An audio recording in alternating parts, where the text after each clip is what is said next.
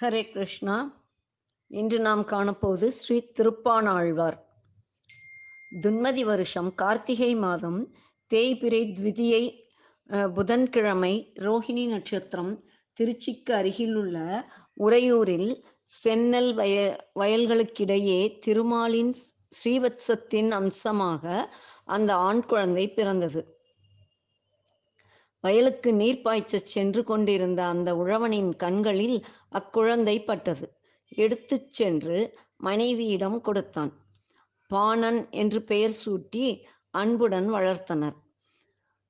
குழந்தை சின்னஞ்சிறு வயதிலேயே யாழ் இசைத்து அழகாக பாடியது.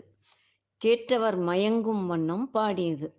குழந்தை வளர்ந்து வாலிபனானான். ஆனால் பொறுப்பு வரவில்லை.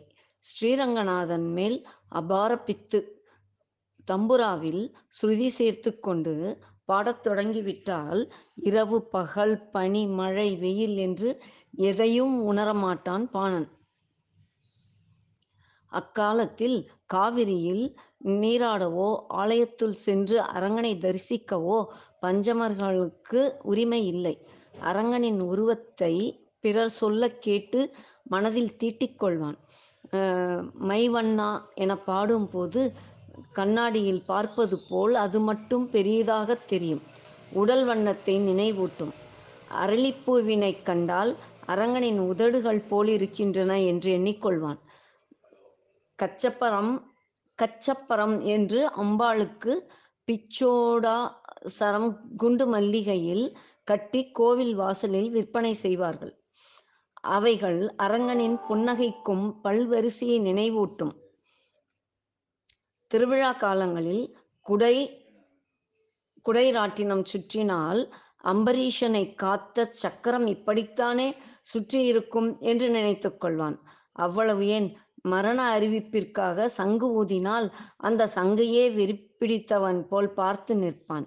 இந்த மாதிரி சமயங்களில் அவனை யார் கூப்பிட்டாலும் கேட்காது. சுற்றி என்ன நடக்கிறதென்றே தெரியாது.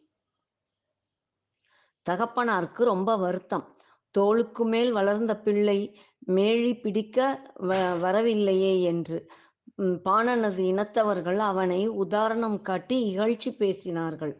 இதோ பார் பாணனோட அப்பா தண்ணி தெளிச்சு விட்டார் போல நானும் விட்டிருப்பேன்னு எதிர்பார்க்காதே.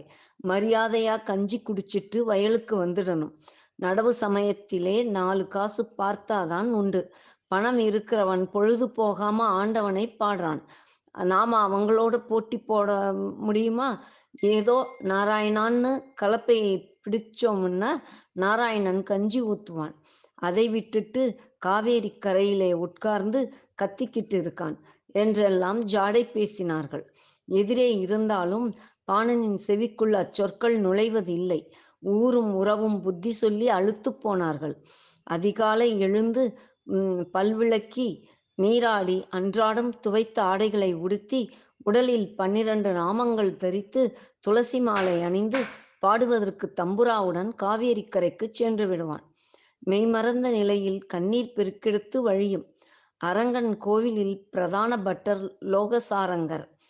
காவேரி படிக்கட்டில் குடத்தை வைத்துவிட்டு குளித்து திருமண் அணிந்து ஈரவேஷ்டியுடன் கழுத்தில் ஸ்படிக மாலை துளசி மாலை தாமரை மணி மாலையுடன் உடன் சந்தியாவந்தனம் செய்த பிறகு குடத்தில் திருமஞ்சன நீர் எடுத்துச் செல்வார். அரங்கனின் திருமஞ்சனம் முடியும் வரை ஒரு வார்த்தை கூட பேச மாட்டார். அவசியம் ஏற்பட்டால் சைகையில்தான் பேச்சு. வாய் வாய் காயத்ரி உச்சரித்துக் கொண்டு இருக்கும். அன்றும் அப்படித்தான்.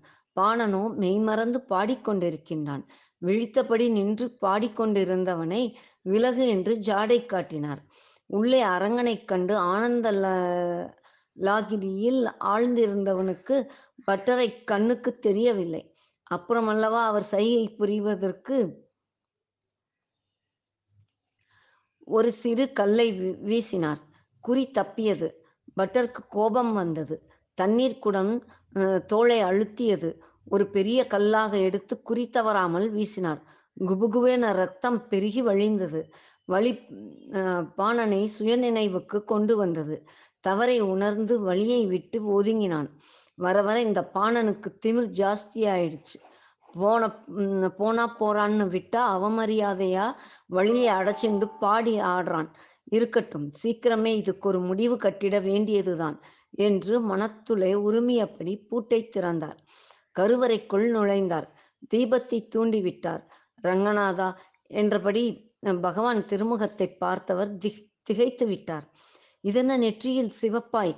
ஆ சுட்டுகிறதே ரத்தமா சிலாரூபத்துக்கு ரத்தம் வருமா? பயம் பீதி திருமண்ணில் தண்ணீர் விழுந்திருக்குமோ? குங்குமத்தில் குடத்து நீர் சிந்தி இருக்குமோ பரிவட்டத்தால் துடைத்தார். நிற்காமல் பெருகியது. இதென்ன அபவாதம்? யார் செய்த குற்றம்?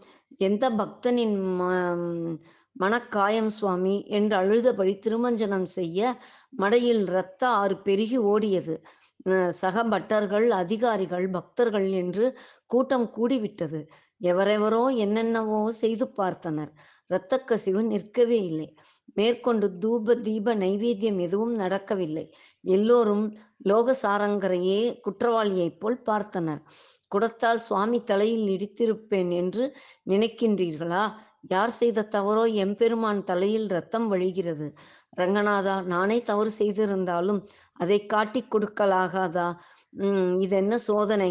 மனிதர்களைப் போல ரத்தம் வரும் என்றால் உம்மால பேசவும் முடியும்.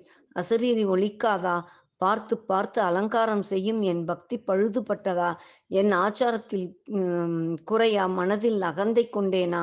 என்றெல்லாம் அழுது புலம்பியபடி வீடு வந்து சேர்ந்தார்.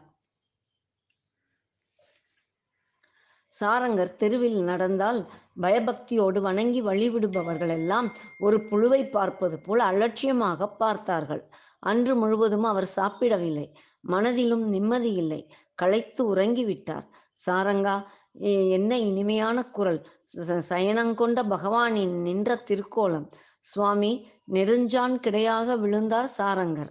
தினமும் தொட்டு தொட்டு அலங்கரிக்கும் சாரங்கரை தொட்டு தூக்கி நிறுத்தினான் ரங்கநாதன். பாணனை கல் கொண்டு தாக்கினாயே வழிந்த இரத்தத்தை பார்த்து பரிதாபப்படக்கூட உன்னால் முடியவில்லை. நான் பண் பண்டரியில் காத்திருந்தவன். இங்கும் காத்திருப்பேன். போன வருடம் உன் தந்தை இறந்த சமயம் நீ தீட்டு காத்து வீட்டில் இருந்தாய். எனக்கு காலதாமதமாகத்தானே திருமஞ்சனம் நடக்கும். நான் காத்திருக்கவில்லையா? பாணன் என் பக்தன். அடுத்த பிறவியில் நீ பஞ்சமனாகவும் அவன் அந்தணனாகவும் பிறக்கலாம். அப்போது யார் உயர்ந்தவர்? எவர் ஒதுங்கி ஒதுங்கி நடக்க வேண்டும்? அஞ்ஞானத்தை ஒழிக்க வேண்டும் என்று நான் என்றுதான் நான் இடையர்குடியில் பிறந்தேன். கடலில் மீனோடு சேர்ந்து சேர்ந்து தான் உப்பும் முத்தும் கி- விளைகின்றன. அவர்கள் உழவு செய்த மண்ணில் இருந்துதான் அரிசி கிடைக்கிறது. நைவேத்தியத்துக்கு அந்த மடி பரவாயில்லையா? நீயாவது உனக் உனக்களுக்கும் அரிசிக்கும் அஹ், சம்பளத்துக்குமாக எனக்கு தொண்டு செய்கிறாய். பாணன் ஊரார் பேச்சுக்கும் உற்றார் ஏச்சுக்கும் நடுவில் என்னை பாடுகிறான். யார் உயர்ந்தவர் என்று இப்போது நினைத்துப் பார். கண்ணன் பேச பேச மெய்மறந்து நின்றார் சாரங்கர். ரங்கா ஊரோடு ஒத்து வாழ் என்றிருந்து விட்டேன். என் அறிவு கண்கள் திறந்தன. என் குற்றத்திற்கு பரிகாரம் சொல். என் தவறை மன்னித்துக்கொள் என்று வேண்டினார். எதை சொன்னாலும் செய்வாயா? அவமானம் என்று நினைப்பாயா?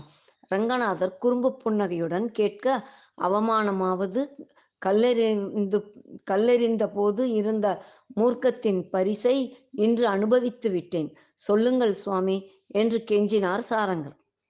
நாளை உதயத்தில் பாணனின் வீடு சென்று பாணனை உமது தோள் மீது சுமந்து என் சந்நிதிக்கு வந்தால் பெருகும் உதிரம் நின்றுவிடும். மீதியை ந- நாளை காண்போம். ஹரே கிருஷ்ணா.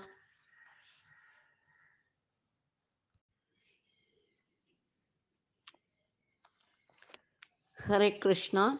நேற்றின் தொடர்ச்சியாக திருப்பானாழ்வார். நாளை உதயத்தில் பாணனின் வீடு சென்று பாணனை உமது தோள் மீது சுமந்து என் சந்நிதிக்கு வந்தால் பெருகும் உதிரம் நின்றுவிடும். செய்வாயா? பாணன் ஆலயத்துள் வரலாமா என பரந்தாமன் கேட்க கனவு கலைந்து எழுந்து உட்கார்ந்தார் சாரங்கன். என்ன குற்றம் செய்தேன்? என்ற கேள்விக்கு விடையும் உதிரம் நிற்கும் வழியும் கிடைத்துவிட்டது. கனவு என் என்ற ஒதுக்கி விடலாமா? என்ற கிஞ்சித்தும் அவர் மனம் நினைக்கவில்லை. பழியை சுமந்து கொண்டு பூமியில் இருப்பதை விட பாணனை சுமப்பது நல்லது என்று நினைத்தார். பாணனை ஆலயத்துள் விட்டால் நம்மை வேலையிலிருந்து நிராகரிப்பார்கள். ஆனால் பெருமாள் தலை உ- உதிரம் நிற்காவிட்டாலும் அதே கதிதான். பெருமாள் சொன்னபடி செய்தால் அவனருளாவது கிடைக்கும் என்று தீர்மானத்துக்கு வந்தவர் எப்போது பொழுது விடியும் என்று காத்திருந்தார். பாணன் குடிசை பெற்றோர் பச்சிலை வைத்து கட்டியும் உதிரப்பெருக்கு நிற்கவே இல்லை. கூப்பிட்டு போட்டாதான் சாப் சாப்பிடுவான்.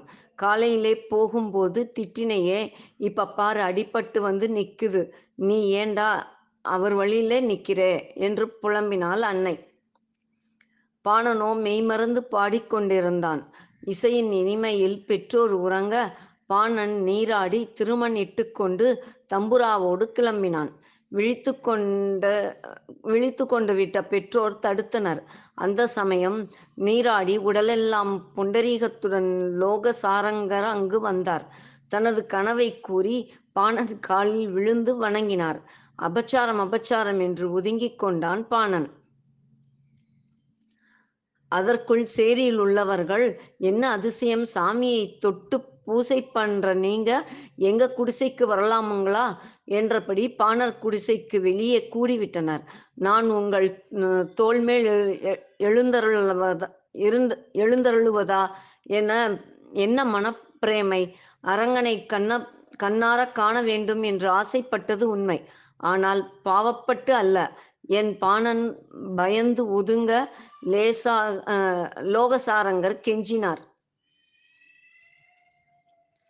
பானா நீ மறுத்தால் என் பழியை என்னை பழியே என்னை கொன்றுவிடும். உன் பக்திக்கு என் எனது தொண்டு நான் செய்த பாவத்துக்கு பரிகாரம்.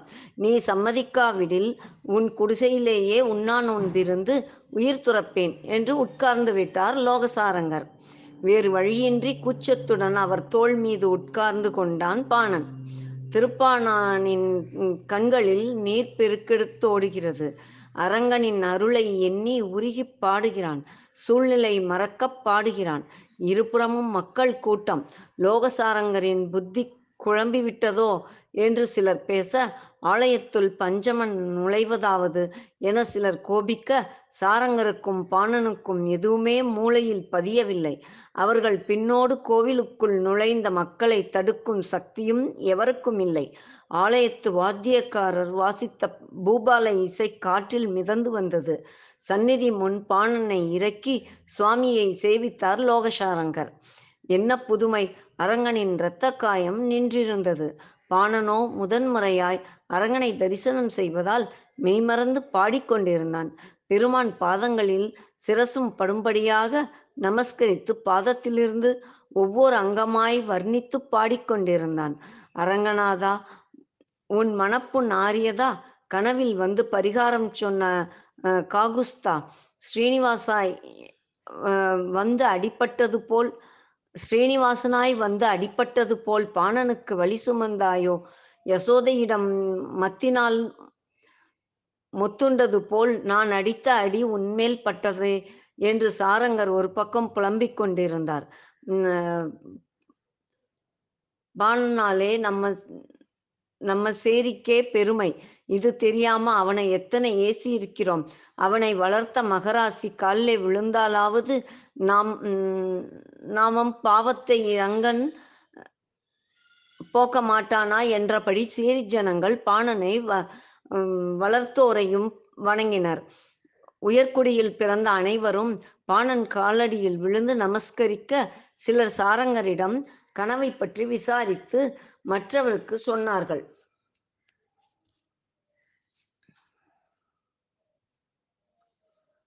கொண்டல் வண்ணனை கோவலனாய் வெண்ணெய் உண்ட மாயன் என் உள்ளம் கவர்ந் கவர்ந்தானை அன்பர்கோன் அணியரங்கன் என் அமுதினை கண்ட கண்கள் மற்றொன்றைக் காணாவே என்ற பத்தாவது பாசுரத்தை சொன்னதும் கண்டாமணிகள் ஒலித்தன.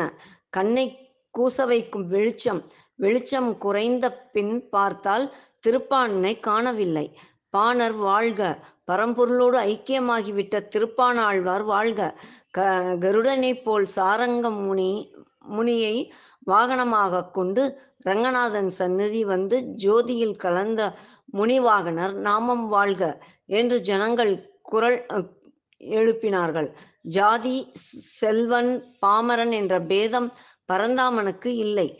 பக்தியே அவனை அடையும் வழி என்பதை பாரதத்தில் நிரூபணமாகி ஆக்கியவர் திருப்பானாழ்வார். அவரின் சரித்திர சரித்திரத்தை படிப்பவரும் கேட்பவரும் பாரில் மேன்மையான வாழ்வை பெற்று இறுதியில் மோட்சத்தையும் அடைவர் என்பது திண்ணம். அடுத்ததாக திருமங்கை ஆழ்வார். அதை நாளை காண்போம். ஹரே கிருஷ்ணா.